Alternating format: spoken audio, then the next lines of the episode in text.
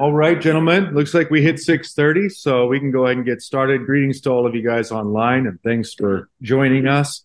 Uh, for those of you who are joining us for the first time or haven't joined us for a while, we have a particularly spicy section, uh, First Corinthians, that we're going through. So we'll enjoy that thoroughly here in a moment. Let's open with prayer. Dear Heavenly Father, we give thanks and praise to you for our Lord and Savior Jesus Christ and for his mercies which are new every morning, that he daily and richly forgives us our sins and forgives the sins of all believers. We pray that you would fill us with your Holy Spirit, that we might rightly understand your word as it is penned for us by St. Paul, and then apply that word to our church, to our homes, to our lives together. In Jesus' name, amen.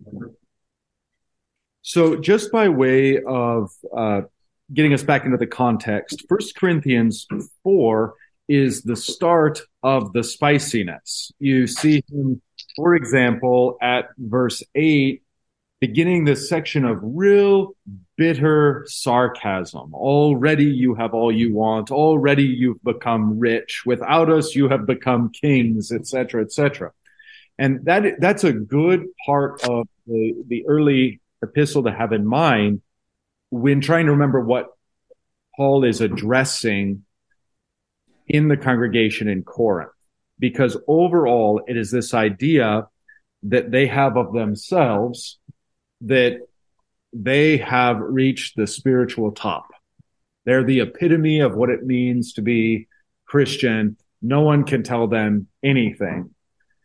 And Paul addresses this arrogance, this boasting, this being puffed up recurrently in this epistle. So we've seen how he addresses this problem of sectarianism, their boast that, well, I'm of Paul, I'm of Apollos, I'm of Cephas, I'm of Christ, this kind of arrogant uh, fractioning of the church. And then that arrogance has also pervaded into another problem I'm hearing a motorcycle on somebody's microphone there at home. So if you don't mind uh, hitting pause for me, feel free to unpause and um, get my attention if you got a question or comment. Happy to entertain that. Um, but yeah, five uh, in chapter five, we see that the arrogance of the Corinthians has manifested that they're allowing this uh, sexually immoral man who's engaged in this really kind of profound public sin to just remain undisciplined within the congregation. So that's what we're going to see the transition to. Now, by way of getting a running start into that section, let's just pick up at chapter 414. So this is right after his uh, especially sarcastic section. He says, I do not write these things to make you ashamed, but to admonish you as my beloved children. For though you have countless guides in Christ, you do not have many fathers. For I became your father in Christ Jesus through the gospel. I urge you then to be imitators of me. So just as Paul imitates Christ, Christ imitates the Father, like Father, like Son, down the chain it goes. Paul would have the Corinthians imitate him. And he reminds them of the spirit in which he is chastising them with the sarcasm and with the rhetoric. It's not as though he were their enemy, but he is a father who's seeking to discipline them and call them back to their senses. So it's done in love, even if it is a kind of firm love, harsh love. Okay, 17. That is why I sent you Timothy my beloved and faithful child in the Lord, it may well be that Timothy bore this letter in his hand as he went to remind you of my ways in Christ. Again, there's Paul saying, look, I follow Christ. You follow me or be imitators of me, even as I imitate Christ. So to remind you of my ways in Christ as I teach them everywhere in every church. Some are, and again, the English Standard Version has arrogant. It would be better to have puffed up just for the sake of continuity. Um, even continuity internally within this own ESV translation, it would be better because elsewhere they use puffed up. Here they use arrogant. I'm highlighting that because it's very important as we transition into chapter five to see the connecting spiritual theme. Some are arrogant or puffed up as though I were not coming to you, but I will come to you soon if the Lord wills. And I will find out not the talk of these arrogant or puffed up people, but their power. For the kingdom of God does not consist in talk, but in power. So not mere words, but in power that backs up those words. What do you wish? Shall I come to you with a rod or with love in a spirit of gentleness? Again, you see that paternal heart. Shall I come to you with a rod that is in chastisement or a spirit of gentleness? Okay, so we see then that word puffed up or arrogant echoed again, puffed up or arrogant. And that's what we're going to see then in chapter 5, verse 2. So, chapter 5, verse 1, it is actually reported that there is sexual immorality among you and a kind that is not now tolerated is put in there it's fine but it would just read more woodenly a kind that is not even among pagans. So not even is it, it's not it's not among pagans and it's certainly not tolerated amongst them either. They have laws against this kind of thing present on the books at the time that paul is writing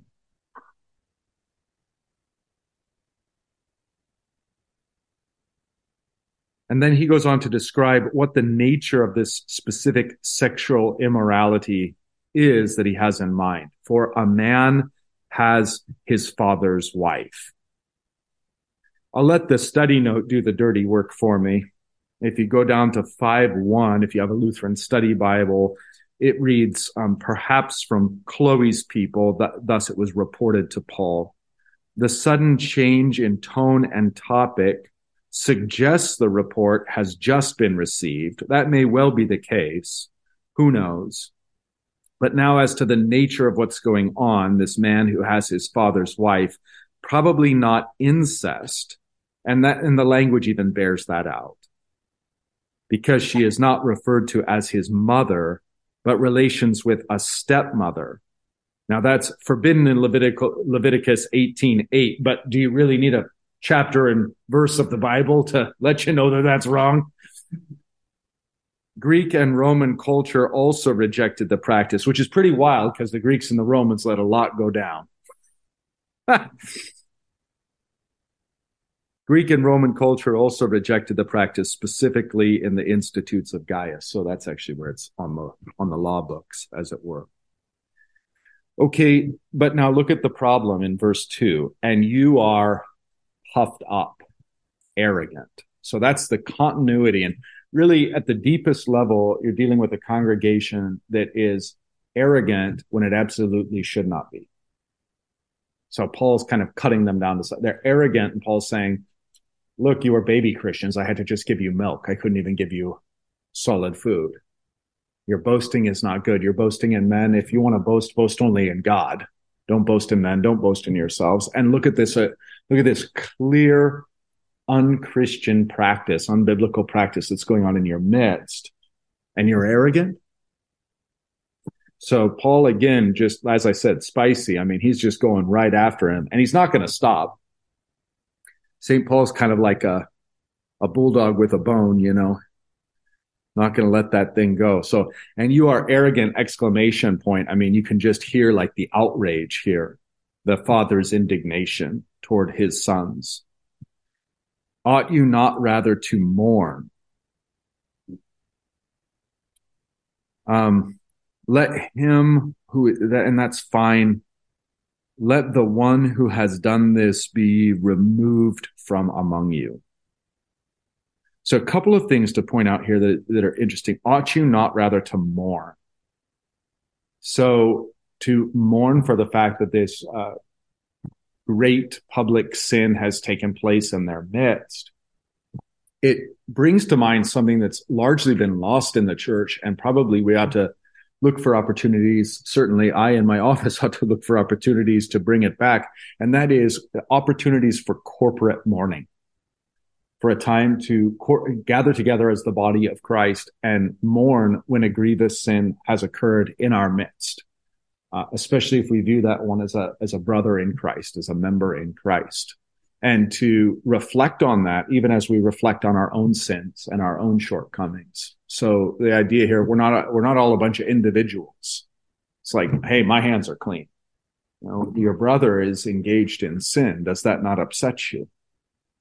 Uh, you, you know, as, as it's like, it's like the left hand, well, the right hand did that. So I'm not going to worry too much about it. Well, the left hand's connected to the right. We're all one body here. Okay. So there are examples of this corporate mourning. Uh, coincidentally, it's all chapter nines. Ezra 9, Nehemiah 9, and Daniel 9 are all examples where the prophets call for a time of corporate mourning.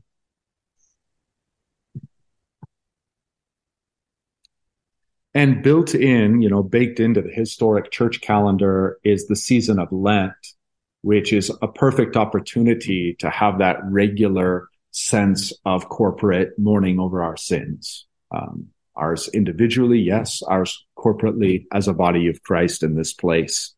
So I think that can be leveraged and put to great use as well.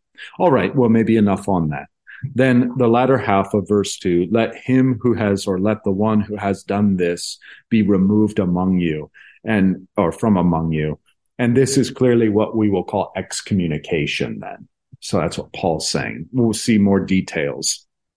But this is also in keeping with Matthew 18. Now, Matthew 18, it's, it's worth comparing because Matthew 18 goes through this process. Like if your brother sins against you, and of course, in Matthew 18, already inferred is that you're letting like a, you're overlooking a lot of sins. Because if every time your brother sins against you, you're going to go through Matthew 18, you're going to need a spreadsheet to keep track of it. You're going to need to quit your job because it's just going to be following Matthew 18 with all the people who have sinned. So you need to overlook what you can overlook. But where a brother has sinned against you and there's a breach of relationship, it's significant. Then, and th- these are the words of our Lord, then go to your brother alone in order that you may win him. So the idea is to communicate what has happened in such a way that you win your brother back, become reconciled to him once more. Obviously, then, in terms of what's happening in your brother's heart, it would be repentance. It would be that he acknowledges his sin and says, I'm sorry. And if there's reparation to be made, he makes reparation.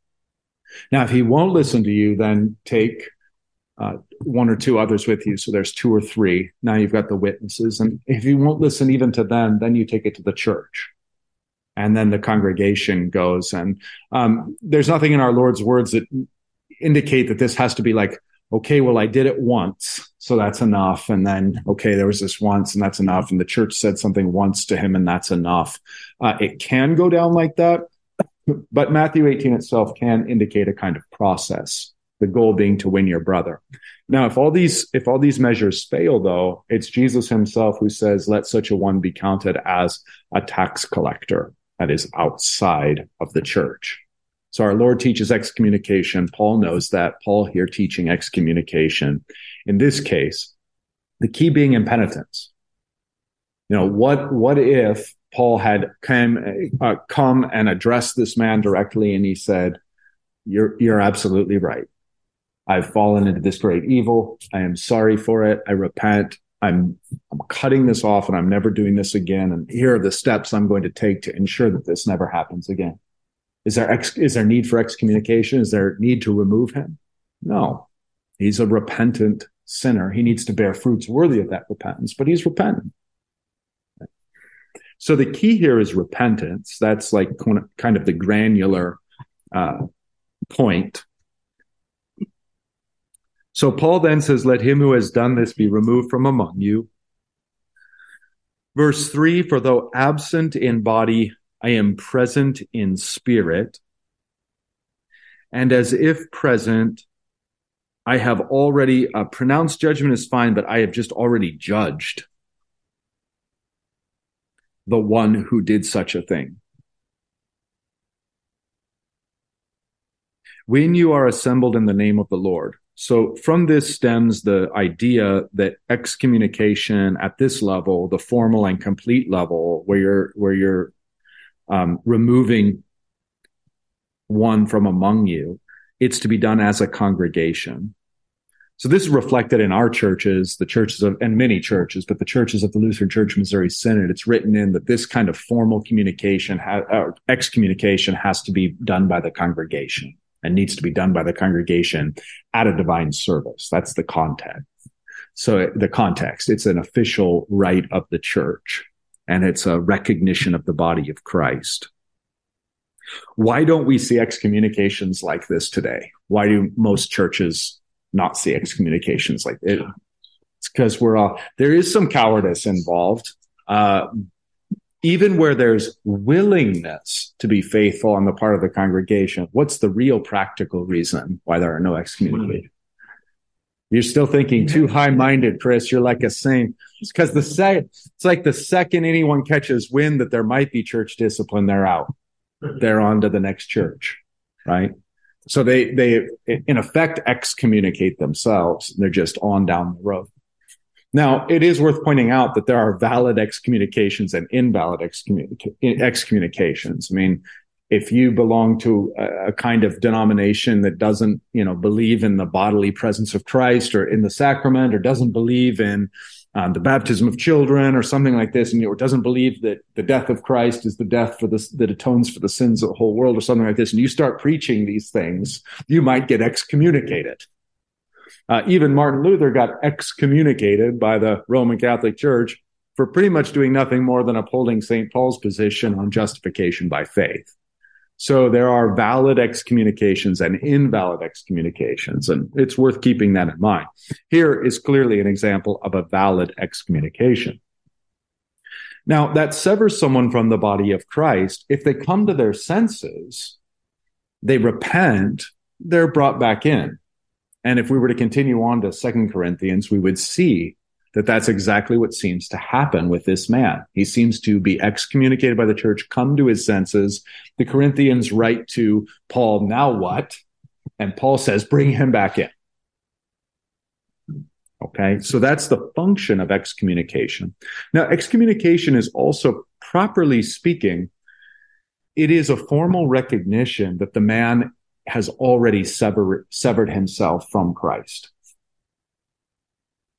So it's kind of like there's analogies to divorce and or, to adultery and divorce where uh, where adultery takes place and then a divorce takes place the divorce is actually a recognition of what occurred in the adultery so let's say a husband and wife the two are one flesh and either one just to be concrete let's say the wife uh, has an affair. She's now made herself one flesh with someone else. So in that case, a divorce is a recognition, just a recognition of, hey, this happened.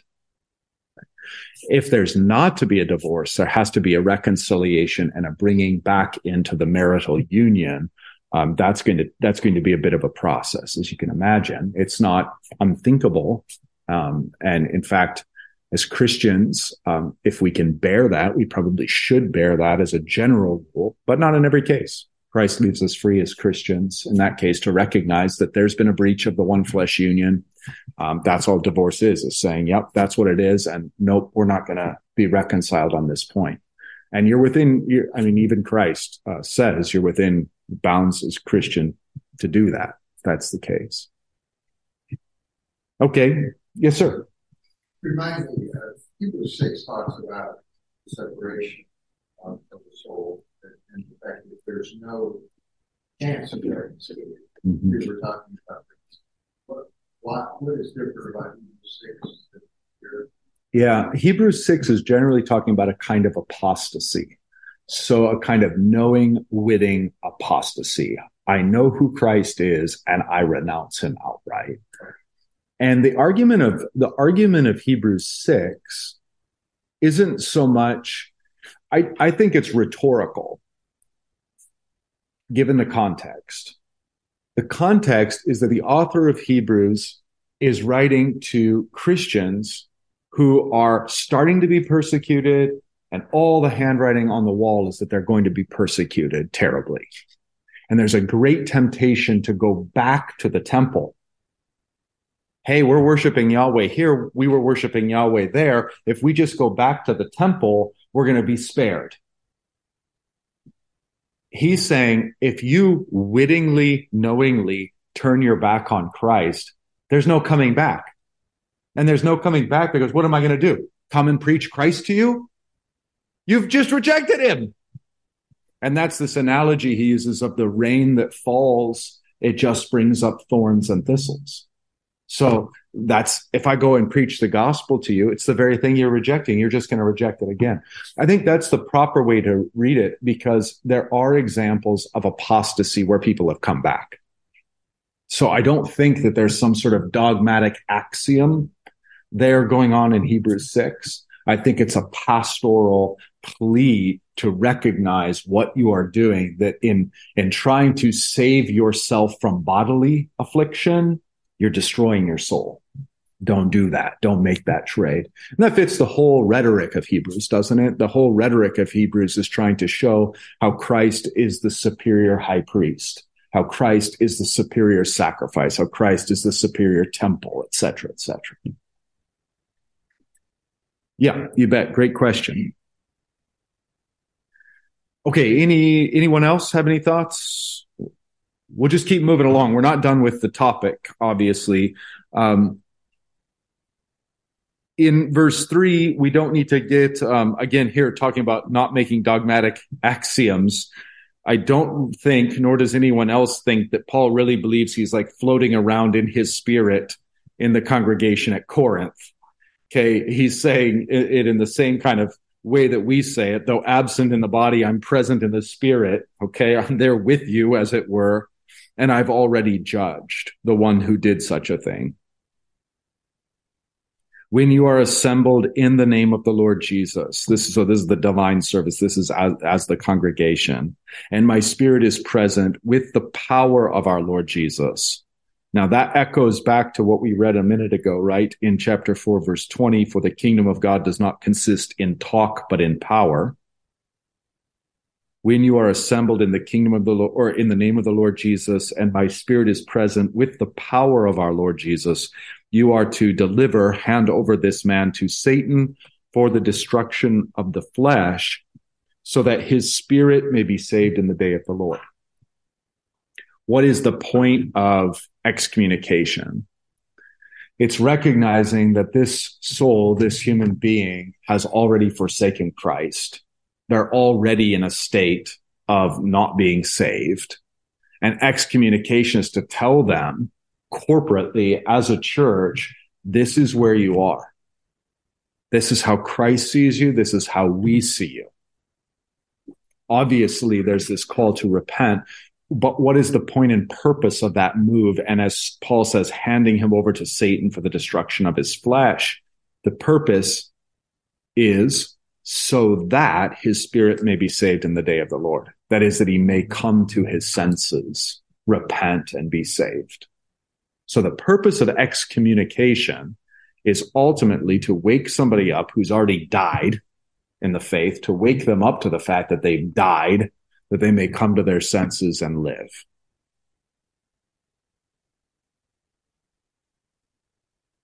You can see how decayed the church is, how decayed Christians are, how de- decayed our entire spirituality is in the West. Because again, um, if a if a if a Christian were engaged in this, like let's say in our congregation, and I were to go to them and say, you know, this is a sin, you should stop um, if they were to say, uh, yeah, I don't think so. I think God wants me to do this. It's fine given these circumstances. It's like, so, you know, sorry, pastor, but I'm still going to do what I want to do. Okay. Well, if that's how you feel about it, I'm going to have to take this to the congregation. They'd be like, oh, okay, I'm out of here. Where where's the nearest church that I can join, right? Where I'm going to get away with this. So it just talks about the decay and the utter lack of integrity we have uh, in our midst. Uh, it's a sad thing. It's a thing to be mourned. Okay, so back to Corinth. Uh, yes, sir. Question. Um, isn't something like this, uh, you know, the destruction of the flesh so that his spirit may be saved. Isn't this where like the Inquisition came from? with twisting something like this? I don't know. I'm not aware of that. It would be quite the twist. It quite the talks twist. about destruction of the flesh to save. I don't know. I start to get like kind of pro Inquisition. kind of start to see the witchcraft all around us. Kind of go, hmm. Maybe we ought to rethink those a little bit. I joke, joking aside, I, I think uh, yeah, this this kind of verse could obviously be abused, and uh, people could go on witch hunts or inquisitions. But again, Paul is no in in no place in verse five is Paul saying, "Hey, you go out and destroy his flesh. you subject him to a hey, let's see what what do they do with the witches like." Um, if she burns at the stake, she's dead and it wasn't a witch. If she doesn't, she is a witch, and now we got to go drown. So either way, she ends up dead. Yeah, it's, it's, that is not being taught here by Saint Paul in this verse, and that's clearly a satanic mockery of this verse. So it is handing him over, delivering him over to Satan for the destruction of the flesh. Now, the destruction of the flesh, it could well mean like bodily torments, but again, I think I think a deeper assessment of this would be the flesh, as Paul uses it, is the sinful impulse that's taken over in this man. So sin, like for example in Romans, is its own punishment, and God gives over to sin and more and more sin. And if one is to be awakened to the reality of the path that he's set down, it's like as that path gets worse and worse, he realizes, you know, think of the think of the prodigal son. He's a son of the father. He's sinned grievously and departed from the household. As he goes, it feels great for a while. The money runs out. He starts to get destitute. He starts to get starving. He can't find a job. He's suddenly uh, in rags, ankle deep in pig crap, feeding them and wishing he could eat what they were eating. Okay. And that, that's indicative of the destruction of the flesh. It's like you get to the point where Satan says, Oh, welcome back home, my good and faithful servant. Let's get busy. And the point is that like, as that just gets more and more wretched for you and for your flesh and you just, you come to your senses and you, re- and you, you return back to your father's house. I think that's a good enough template to understand so that his spirit may be saved in the day of the Lord. Yeah, please. I, I just want to just comment in general. I think uh, sexual sin is one of the problems with life. That men in general Mm-hmm. must be, uh, you know, you, you kind of, uh, it's a progressive thing too. This man obviously was downstream. He acted on this. Yeah. Let's say we just have an argument. Then you go to the Red Robin Burger and you see somebody attractive over the food. Yeah. And we look, you know, and oh, okay, I can hold that one off. And then I back, oh, let me go back the same time next week. You know, it, it's, and you next thing you know, you're, you're engaged. Mm-hmm. So Yep. if you could comment on that from the man's standpoint of, of we normally silo up. We're not sharing with one another our temptation. Mhm. We're not using confession enough, you know, to do. And uh, what are some ways we can combat these these impulses and uh, Yeah. Yeah. lusting? And, and, and where does fornication and adultery? Uh, Jesus said, if you think of it in your mind, Mhm. is, is, is if you're committed Uh, adultery. Well, what, what is fornication in the context of adultery? Throwing a lot at yeah, exactly. I think we could have a five hour session now on just sexuality. Uh, but m- maybe I can give you just some um, broad things to consider and some some helpful things here.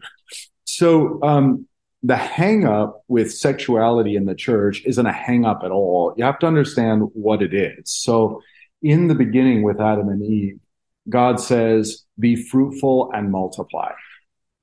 So that that procreative uh, desire that prior to the fall into sin is good and properly ordered and right is the essential way in which uh, it is the highest office of man. because God says God gives dominion, lordship. I mean, already in Genesis, he's Lord of lords and he creates human, human, the human race to be lords under his lordship. Is it God who creates? Absolutely. Is it God who brings souls into being, who knits us together in our mother's wombs? Absolutely. But he does that in a particular way through us. So the creative power of that, of bringing life into the world, is at the essence of what it is to be a, a human being, because it's at the essence of what it is to be a co-lord, co-creator with God. Does that make sense? Okay, so that's why it's such a great power and where there's such a great impulse and why it's so important and why it's so essential to us. I mean, particularly as men, yes, but women as well. It's why it's so central. So the more we understand like what it was in the beginning and how beautiful it is and what a high honor it is, now we can see why it's so deeply corrupted, why it's so central, why it's so unavoidable, um, why Satan attacks it so vociferously, why it's really Satan's hangup is with sex, because he wants to pervert that highest, most beautiful honor of being co-lords, co-creators, co-rulers um, with God. And of course, think back to think back to the garden. It's so that it's so that as man and woman come together in the sexual union, uh, and and manifest that one flesh relationship that they have, progeny are brought forth. A household is created, the unit of creation. And even in Genesis, even in a world not beset with sin, the whole point is to be fruitful so that children have children and the dominion of the Lord is spread throughout all the earth. So all the earth then becomes cultivated and cared for by man. All of the earth begins to sing the praises of God's order and God's glory. That's the vision. That's like that golden thread that runs through everything. So if you were Satan and you hated God's guts, what are you going to attack? That thing and that thing harder than anything else because you recognize that it's the glory and it's the power and it's the honor bestowed upon man. Okay, so hopefully that gives us some context, right? Now, when that when that has become perverted in us on account of the fall, the flesh has its own disordered impulses now, and everything's imbalanced and out of proportion, and um, and and nothing is as it should be. Now, human beings want to come along and go, okay, well, you know, the lust in your heart, that's okay, just don't act on it. And Jesus comes and just, you know, with his with his verbal shotgun and just puts that right to death. And says no if you look at a woman with lust in your heart you've already committed adultery. You've already broken the sixth commandment. So when we experience that within us we should immediately confess it as sin. We should and we should just immediately go to god and say I understand this great and profound honor that you've bestowed upon me and look at how it's twisted and perverted within me forgive me, change me, cleanse me with the blood of Christ, etc. So you're agreeing with him then that his law is good, his way is right. Pastor, what, I have a, yes, a quick question. Um, yes. Would I be would I be correct in thinking that getting back to um, excommunication?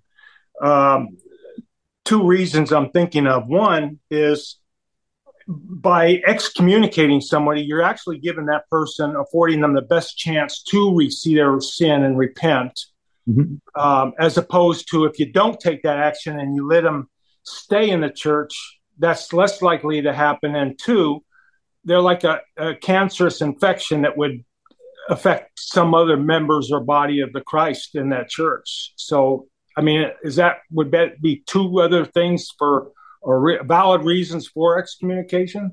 Mm-hmm. Yeah, really good point. So this person is already uh, uh, severed themselves from Christ. So individually, you're doing the best thing you can do for them. Because otherwise, if you just bless them, they continue to be severed from Christ, and the whole thing's just a charade. And the church yeah. is telling them they're in when they're not, which is like the worst possible thing you could do for someone, right? Mm-hmm. And then your second point is equally as important, and that is the corporate aspect of the church that sin has a kind of contagiousness to it.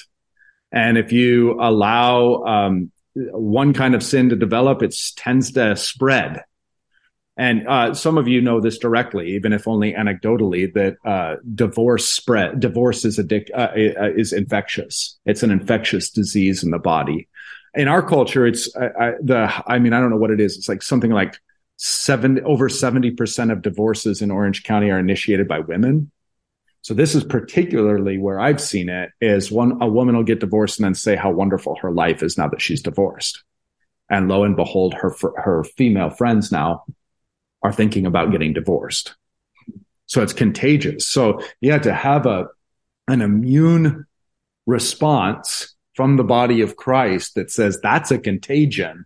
We need to get our white blood cells out and get rid of that infection before it spreads is exactly right. So the, the church, um, since the 20th century has been suffering from HIV.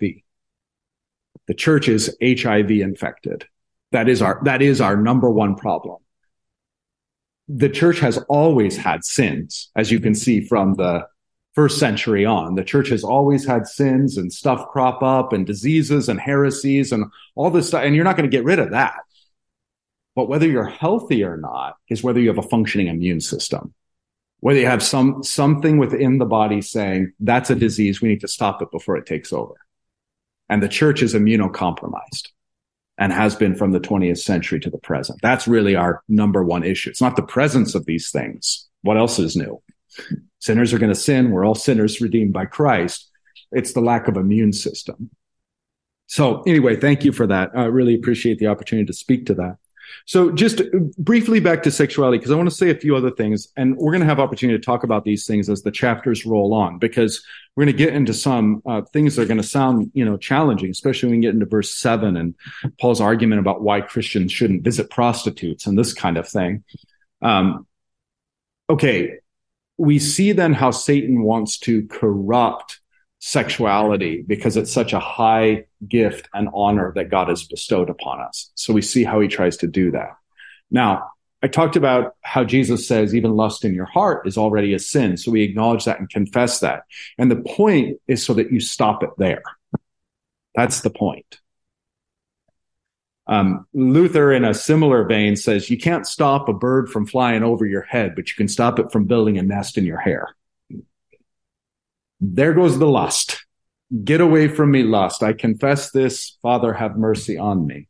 Uh, letting it build a nest in your hair is like King David, who looks, sees Bathsheba bathing, feels the lust. Does he repent and get the bird away? Nope. Lets the bird sit down and start building a nest. Then there's adultery. Then there's murder. Then there's the death of the offspring. Then there's endless problems in the nation. Right? So the whole point is to not let that uh, bird build its nest. And there are degrees here. Okay. Um, so let me just state outright that any sin that you think is merely venial is no big deal. Immediately becomes mortal, immediately becomes a big deal. Okay. And as long as you think all sins are mortal, all sins are a big deal, then paradoxically they all become venial because you're confess of no big deal because you're confessing them to Christ and he's forgiving them. Okay. That sort of axiom needs to be stated. There is nonetheless a difference that we should consider as men between thought, word, and deed. Because it's a far more devastating thing to you as a human being, to the woman you might be with, to your wife, to your family, to the congregation, to everything, the difference between thinking something and doing something. I hope that's obvious and manifest. If you're a married man thinking about committing adultery, it's certainly evil, but it's not anywhere as evil or destructive as engaging. Make sense? All right. So after the sort of natural, like, and I mean natural in the unnatural sense, in the, it's natural for the fallen man. Okay. It's unnatural according to the way God's created us. But this sort of lust we have, you want to stop that insofar as you can before pornography. Pornography is the next step. And pornography is I mean, wickedly devastating. There's all kinds of science even that backs this up. Changes your brain chemistry. It's just, it's wickedly devastating. Um, the destructive impact of something like pornography really affects you. Now, it can bleed out into your marriage, it can bleed out into these other things, but primarily in, uh, infects your internal life. Acting on the sexual impulse, joining yourself to another in such a way that a one flesh union is affected, is a totally different category. It just is. Um, in the way that a, a thought is different than a word, and a word is different than a deed I don't want my kids to say, you know, dad, I feel like killing you. Okay. That's bad enough. But I'd much prefer that to my son firing up the chainsaw, right? So you can see how uh, a thought is one thing and it's, it's wicked and should be confessed and be forgiven. A word is even still more wicked because it's a manifestation and a deed brings it to a kind of fullness and devastation that really there's just there's already consequences in the act itself. All right. That's worth having in mind. That's worth keeping in mind. Um, what's going on uh, i mean it's not to say that the ancient people didn't have pornography. They did it's just they didn't have instant access to it on their phones and their computers and every other way you can get it. Or just even walking down the shopping aisle and you go down the magazine aisle and you see women scantily clad, or you go to our beaches, you're minding your own business, and uh, there's the women there um, with their thongs and their boob plates, as my daughter calls them, uh, just with basically everything out.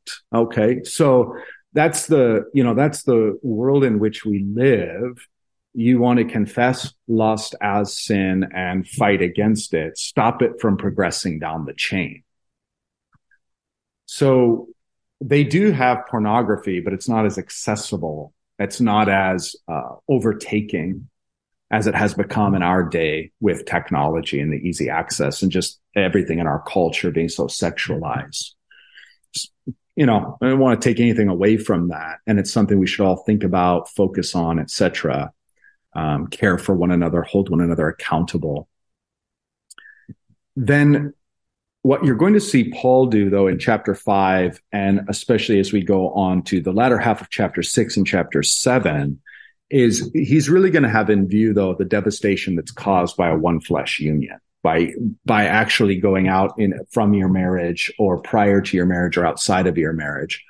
So within a marriage, we're going to see the technical language here. I'll bring that up within a marriage, or um, let's say that uh, a marriage is being violated, that usually falls under adultery. Where a marriage isn't being violated, but there's still illicit sexual activity, that's fornication. We're going to see a distinction in that language, even in the biblical text. And yeah, I mean, it's a distinction by degree. But even then, fornication is going to be a lighter sin than adultery not by much, but adultery is necessarily destroying a marriage. Fornication is an aping of marriage, and a one flesh union has di- all kinds of dire consequences to it, but it lacks the dire consequence of destroying a marriage. You see? So there is a biblical distinction there between fornication and adultery. And I think that, and maybe that's a, an opportunity too to have a clarion call to use a little bit more precision in language to return to the biblical language. It's not same sex attraction. It's homosexuality. Um, it's not, uh, or, or it's, um, sodomy would be reference to the act. Um, it's not, it's not extramarital sex. It's fornication. I think adultery we generally still have down, although it's usually hidden under euphemisms of happiness well, I wasn't happy. Oh, okay. Then it's all good. No, it's adultery.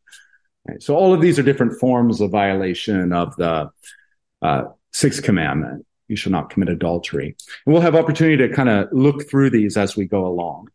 But I, it, it is just, um, in summary, then you can see the import because it's connected to this creative impulse of God that he's written within us you can also see why even um, lust of the heart is damnable sin and should be confessed and be forgiven by Christ. But our goal in our battle with the flesh and crucifying the flesh is not to let it manifest in these other more dangerous and devastating forms. In the same way, if you hate somebody, you better cut that off and confess that and get rid of that before it manifests to you stalking them, poisoning their pets, and ultimately murdering them. So you can see that that is true with all analogies. It's one thing to it's one thing to look at your neighbor's house and go, "Gosh, I wish I had that." That's sinful. Bill doesn't deserve that nice a barbecue. Okay, that's sinful. You ought to confess that. But then if you let that grow, then it's how can I get Bill's barbecue? How can I get his house? How can I at least get him out of that house? How can I scheme to get myself a house like that? And that's where it starts manifesting in greater and more destructive sins. Does that make sense? All right. All right. Hopefully, hopefully I've said enough then. So then, um, yeah, back to back to Corinth. Look at verse six. The underlying condition is their arrogance, they're being puffed up. So your boasting is not good. Do you not know that a little leaven leavens the whole lump? Now, the leaven here is obviously arrogance, boasting, being puffed up, but it's manifesting itself in this corruption of the uh, of you know it's manifesting itself in this case in gross sexual immorality being tolerated within the church. Okay, cleanse out or purge out the old leaven. Oh, and just so we're all clear, I mean, I'm a little like um, culinarily defective, but leaven is what makes the bread go up. Yeah, okay. Yeah, rice. Exactly right. And and the unleavened bread, that's what makes it go down. Yeah, okay. Want to make sure I had that right. All right. So a little leaven leavens the whole lump. Cleanse out the old leaven that you may be a new lump. So this is kind of the new creation that God has made you. And the yous here are plural. So talking about it as a, as a congregation, as a church. Cleanse out the old leaven that you may be a new lump as you really are unleavened. Kind of act as you are. You are a new lump. You are unleavened. For Christ, our Passover lamb has been sacrificed. Now, where is this coming from? The unleavened bread that they ate going out of Egypt?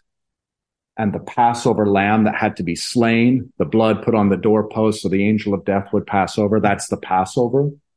So then it is on the, the night in which Christ and his disciples are celebrating the Passover that he takes that unleavened bread and says, this is my body given for you.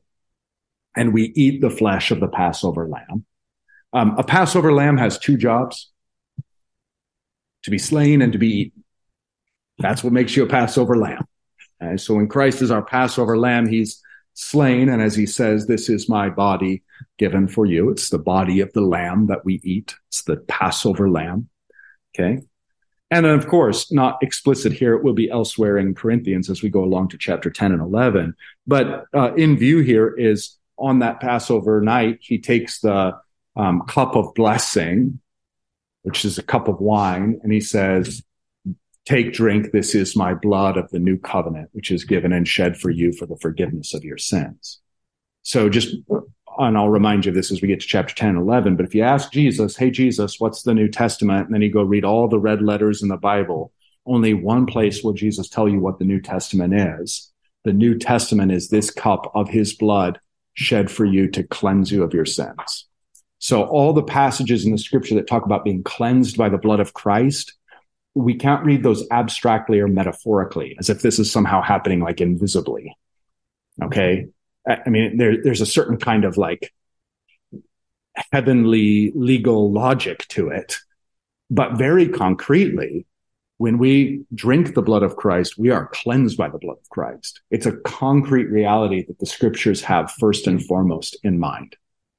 It's why Christ says the New Testament isn't, oh, it's me up on the cross and it's this sort of heavenly legal transaction. He says, no, it is this cup of my blood given and shed for you. That's the heart. That's the New Testament according to Christ. That's a good question about that. Yes, sir. I think you just said something about a cup of blessing. I mean, was that cup there for another purpose? Um, as part of some order ritual? Then he changed it, or was it just there was a puff they sat there? Well, there was all okay. So the what is not disputed is that there's wine at the Passover meal. Okay. What is disputed is the number of cups they had, and the cup of blessing, according to some theories, is the third cup. Some people think it's the third cup of four. It doesn't really matter. is the bottom line. he takes a cup and not just a cup, but his cup. That's the key. And he takes his cup, blesses it, and gives that gives it to them. Now, elsewhere that night in the garden, he prays to the Father, if it be thy will, let this cup pass from me. And if we're Old Testament literate, it's the cup of wrath that the prophets have said God is going to make the nations drink. So the idea that you're drunk, you lose your mind, you lose your senses, you're naked, you're embarrassed, you're a, you're a fool, you're lying uh, in in your own vomit. Um, you, that's the picture of God's wrath poured out, the kind of delusion, drunkenness, stupor, defilement um, that occurs. That's the cup that Jesus takes. It's the cup that belongs to us on account of our sins. So he's taking that cup away from us and he's going to drink it. And in, and in place, he's going to get his cup. That's why it's so important that he takes his cup and gives it to them and says, drink of it, all of you, for the forgiveness of your sins. There's a, there's a swap of cups going on there on that Maundy Thursday night, on that night in which he's betrayed. Okay. Yes, sir. Another question. I mean, it talks about, uh, you know, cleansing out the old leaven. Uh, mm-hmm. Wasn't there like a major ritual cleansing that went happened in a household prior to Passover? Yeah, you got to get rid of all the leaven prior to the Passover. So there's no leaven in your house. This is whole idea, right? So thanks for bringing that up because that's kind of the impulse here is get rid of all the leaven, clean your house because it's the Passover we're celebrating. The Passover for New Testament Christians is the Passover of our Lord, the Lord's Supper. So cleanse out the house so that we can have the Lord's Supper in sincerity and truth. And he's going to use that language here in just a minute. Um, it's language, by the way, that works itself into the proper preface of many of our liturgies today. So we're reminded of this section of scripture. Yeah, so cleanse out the old leaven that you may be a new lump as you really are unleavened. For Christ, our Passover lamb, has been sacrificed. And you remember all the Passover lambs, when they're sacrificed, they're then eaten. And so this clear allusion to the Lord's Supper. Let us therefore celebrate the feast is better than festival. Let us celebrate the feast, although festival is just fine. What's he talking about? Let us celebrate the feast. The Lord's, the Lord's Supper. Yeah, that's all there is. There's the Lord's Supper. They're not doing the Passover anymore. So it is the Lord's Supper. When he says, let us therefore celebrate the feast, the Lord's Supper, not with the old leaven, that is, not with these manifest impenitent sins, the leaven of malice, kakias, which is, as you might guess, badness or depravity. I don't like malice because malice in the English sounds like hatred or something, which just doesn't fit the context. Um, kakias, badness or depravity. I mean, think about it in the context, um, not with the old leaven, the leaven of depravity and evil. That doesn't that make so much more sense? But with the unleavened bread of sincerity and truth. So the sincerity there is repentance. That's really what it is. That's why he's going to say in, in verse 11, before you go to the Lord's table, let a man examine himself so that you commune there with sincerity. And that just means an open heart before God, a willingness to plead guilty of the sins you've committed and whatever else you're guilty of that you don't even know about. That's what it means to approach him in sincerity. And truth is simply to confess that what you're receiving is exactly what he says you're receiving. Sincerity and truth. Okay, in verse 9, we we get an indication that Paul has written a previous letter. It may, in fact, be the case that he's written several previous letters. We don't know. Of course, the joke is that First Corinthians then is really Second Corinthians, and Second Corinthians is really Third Corinthians. In any case, we have in verse 9 an indication that he's written a letter previous to First Corinthians. I wrote to you in my letter not to associate, the language there is mixed together, with sexually immoral people. Not at all meaning the sexually immoral of this world. What's he saying? They had mistaken him as to say you can't, you can't have any business or any dealings with sexually immoral people. And they're going, well, how are we going to do anything? in this world then because the whole world's filled with this kind of sexual immorality. And so he's saying, look, I'm not talking about the people of the world. He's going to go on to say, I'm talking about those who are named brothers. They're named brothers and that yet they're really not because they've given themselves over in impenitence to uh, sexual vices, to sexual immorality.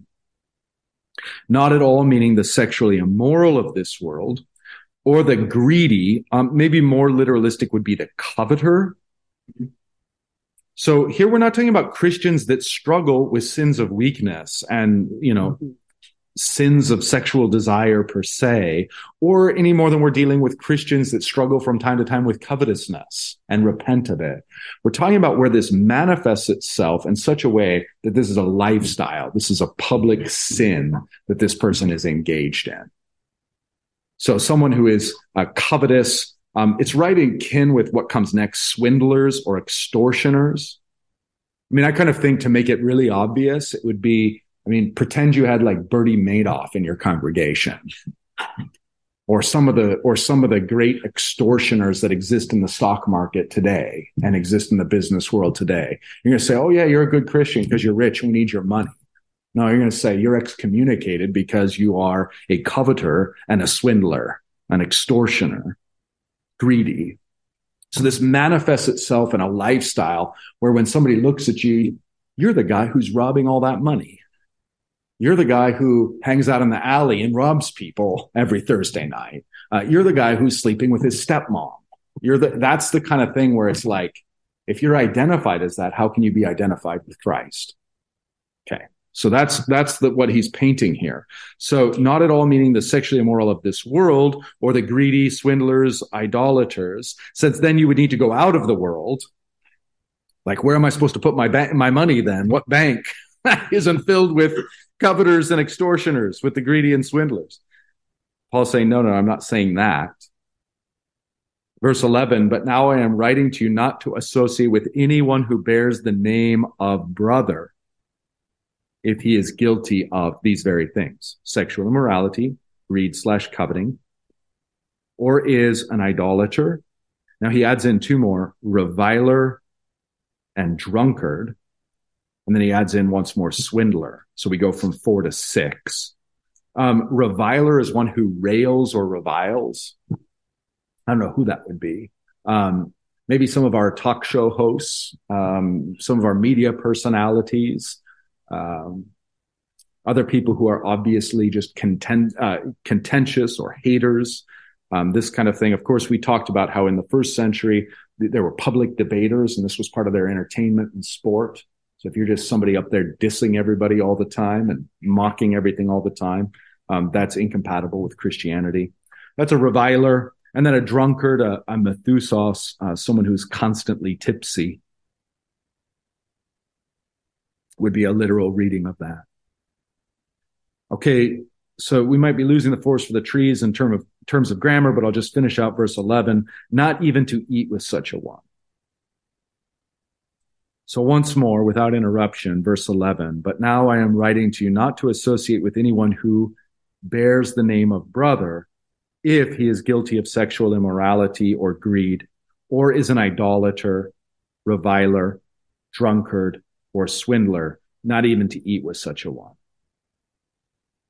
Now, I think in context, the eating is very clearly the Lord's Supper, but it may well even extend to a kind of uh, fellowship in your home.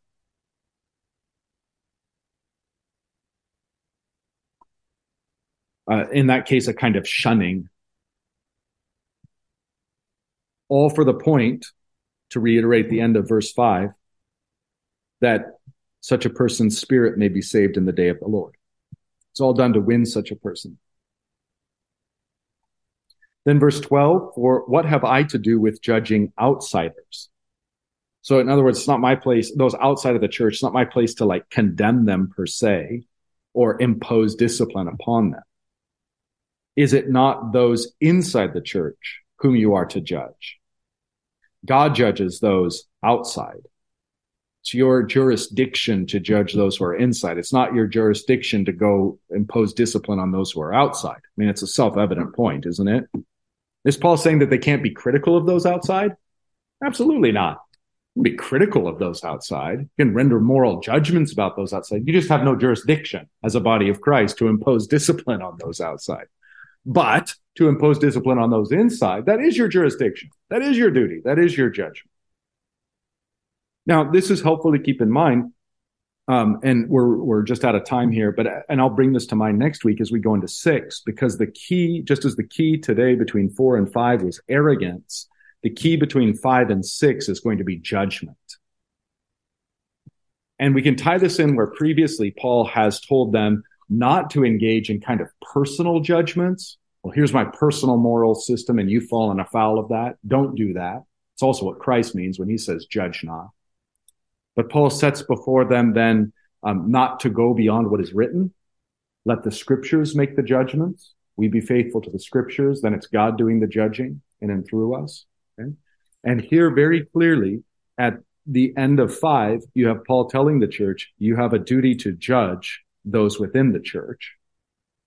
And Paul is even going to extend that in chapter six to the question of lawsuits in general. Why on earth would you go seek justice outside of the church when those inside of the church are your brothers, are fully capable, and are going to judge on the basis of God's word, whereas those outside of the church, no such guarantee. Uh, furthermore, those inside of the church are going to end up in the great judgment judging those who are outside of the church. Now, this opens up a whole bunch of can of worms and a whole bunch of questions. And uh, so let's let that be the cliffhanger into next week. All right, let's close up with the Lord's Prayer. Our Father, who art in heaven, hallowed be thy name. Thy kingdom come, thy will be done on earth as it is in heaven. Give us this day our daily bread and forgive us our trespasses as we forgive those who trespass against us and lead us not into temptation, but deliver us from evil. For thine is the kingdom and the power and the glory forever and ever. Amen.